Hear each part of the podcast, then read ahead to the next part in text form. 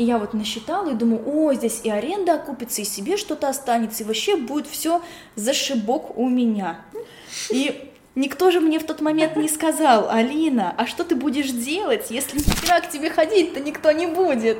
Друзья, всем большой и теплый привет! Добро пожаловать в подкаст «Как тебе это удалось?». Меня зовут Маша. Здесь я и мои гости будем делиться историями из жизни и рассказывать о том, с какими трудностями нам пришлось столкнуться, чтобы достичь того, что у нас сейчас есть.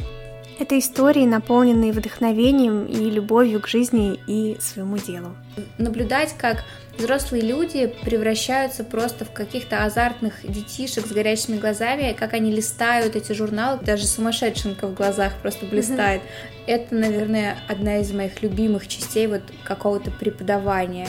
Возможно, услышав истории других о своем жизненном пути, вы поймете, что не одиноки в своих переживаниях.